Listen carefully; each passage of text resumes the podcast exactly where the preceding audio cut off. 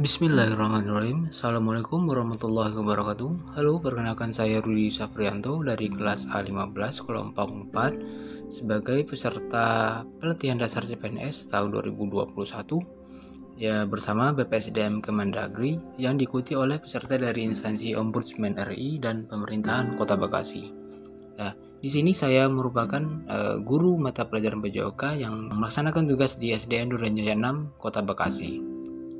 Pada pertemuan kali ini, saya akan menyampaikan progres dalam menyelesaikan tugas sebagai peserta latsar yang ada pada agenda 4 yaitu peserta latsar akan melaksanakan program aktualisasi dan habituasi.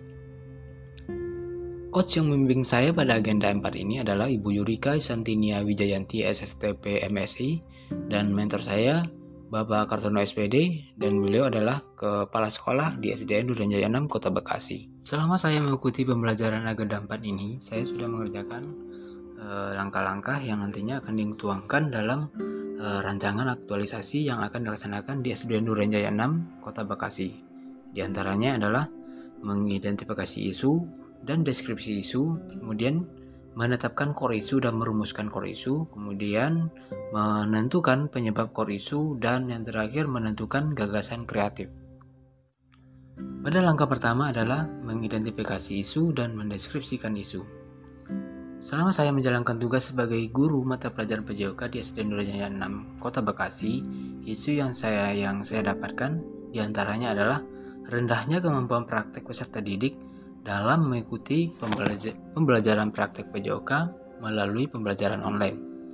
Hal ini terlihat dari praktek uh, atau tugas praktek yang dikirimkan peserta didik kepada guru berupa video praktek peserta didik yang mana dari video tersebut e, bisa disimpulkan bahwa gerakan yang dilakukan oleh peserta didik masih banyak yang tidak sesuai dengan kriteria yang sudah dijadikan sebagai tujuan pembelajaran tersebut. Kemudian, isu yang kedua adalah kurangnya disiplin peserta didik dalam mengirimkan tugas saat pembelajaran online. Pada permasalahan ini yang sering dihadapi oleh guru dalam pelaksanaan pembelajaran online adalah peserta didik terlambat dalam mengirimkan tugas kepada guru. Hal ini ada beberapa penyebab e, terjadinya keterlambatan peserta didik. E, salah satunya adalah e, peserta didik tersebut tidak memiliki handphone pribadi, yang mana e, tugas yang dikirimkan oleh guru e, masuk ke dalam handphone orang tuanya sehingga tugas yang dikirimkan guru tidak bisa langsung dikerjakan oleh peserta didik saat itu e, karena harus menunggu e, orang tuanya sepulang dari kerja. Kemudian e, isu yang ketiga kurang terkontrolnya pengelolaan alat-alat olahraga di SDN Durenjaya 6. Sejak pembelajaran online dilakukan, banyak peralatan olahraga yang tidak terawat dengan baik terlihat peralatan yang kurang tertata dengan dan terawat dengan baik. Selain itu, eh, data jumlah peralatan olahraga yang belum ada, sehingga jumlah peralatan yang masih layak dan tidak layak pakai tidak ada datanya, dan juga tidak ada data dari jumlah keseluruhan peralatan. Dengan tidak terkontrolnya peralatan olahraga yang dimiliki, akan menjadi permasalahan nantinya jika pembelajaran sudah bisa dilakukan secara langsung atau tatap muka. Kemudian langkah yang selanjutnya adalah mengaitkan isu yang sudah didapatkan tadi dengan agenda tiga yang sudah dipelajari sebelumnya yaitu eh, tentang manajemen ASN, kemudian pelayanan publik dan yang eh, yang ketiga adalah wall of government. Selama saya melaksanakan tugas di SDN Durenjaya 6 ini, isu yang saya dapatkan dan dikaitkan dengan agenda 3 yang pertama adalah rendahnya uh, kemampuan praktek peserta didik dalam mengikuti pembelajaran praktek PJOK melalui pembelajaran online dan hal ini uh, bisa dikaitkan dengan pelayanan publik.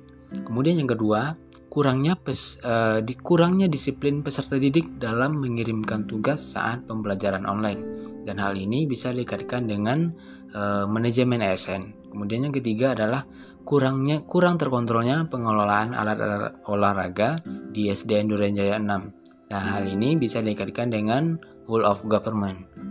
Kemudian langkah yang selanjutnya adalah uh, membuat rumusan isu dan penetapan core isu. Nah, dalam hal ini eh, saya sudah bertemu dengan mentor untuk membicarakan dan konsultasi dengan beliau eh, mengenai hasil tapisan isu yang saya lakukan dengan menggunakan teknik analisa eh, USG. Dengan hasil eh, analisa isu dengan metode USG ini, eh, saya mendapatkan uh, nilai tertinggi itu adalah rendahnya kemampuan praktek peserta didik dalam mengikuti pembelajaran praktek PJOK melalui pembelajaran online. Uh, dan ini uh, sudah saya konsultasikan dengan mentor dan beliau sudah menyetujuinya untuk dilakukan uh, pelaksanaan atau membuat rancangan aktualisasi nantinya. Dari identifikasi yang menggunakan metode USG tersebut, maka dapat diambil core isu atau isu prioritas atau core priority yakni uh, rendahnya kemampuan praktek peserta didik dalam mengikuti pembelajaran praktek PJOK melalui pembelajaran online. Kemudian langkah yang selanjutnya adalah menentukan penyebab uh, core isu.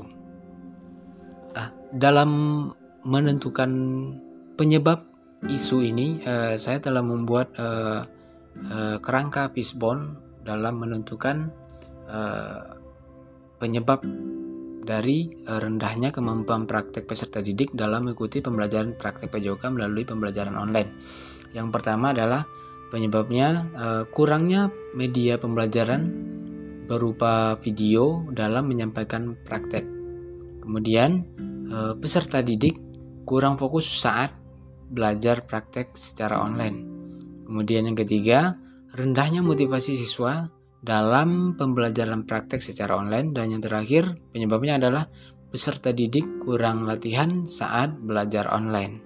Nah, berdasarkan penyebab isu yang ada di Facebook tadi, maka isu dapat dianalisis lagi uh, dengan menggunakan uh, teknik USG atau metode USG. Uh, di sini ada empat penyebab isunya. Yang pertama adalah peserta didik kurang fokus saat belajar uh, praktek secara online. Kemudian yang kedua, kurangnya media pembelajaran berupa video dalam menyampaikan materi praktek. Yang ketiga, rendahnya motivasi peserta didik dalam pembelajaran praktek secara online. Dan yang keempat, peserta didik kurang latihan saat belajar online.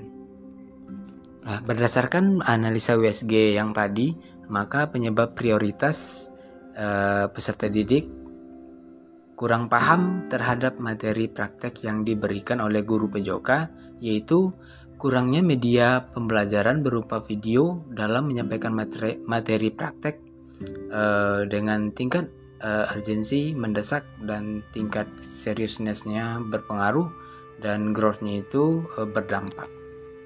Kemudian langkah yang selanjutnya adalah menentukan gagasan kreatif.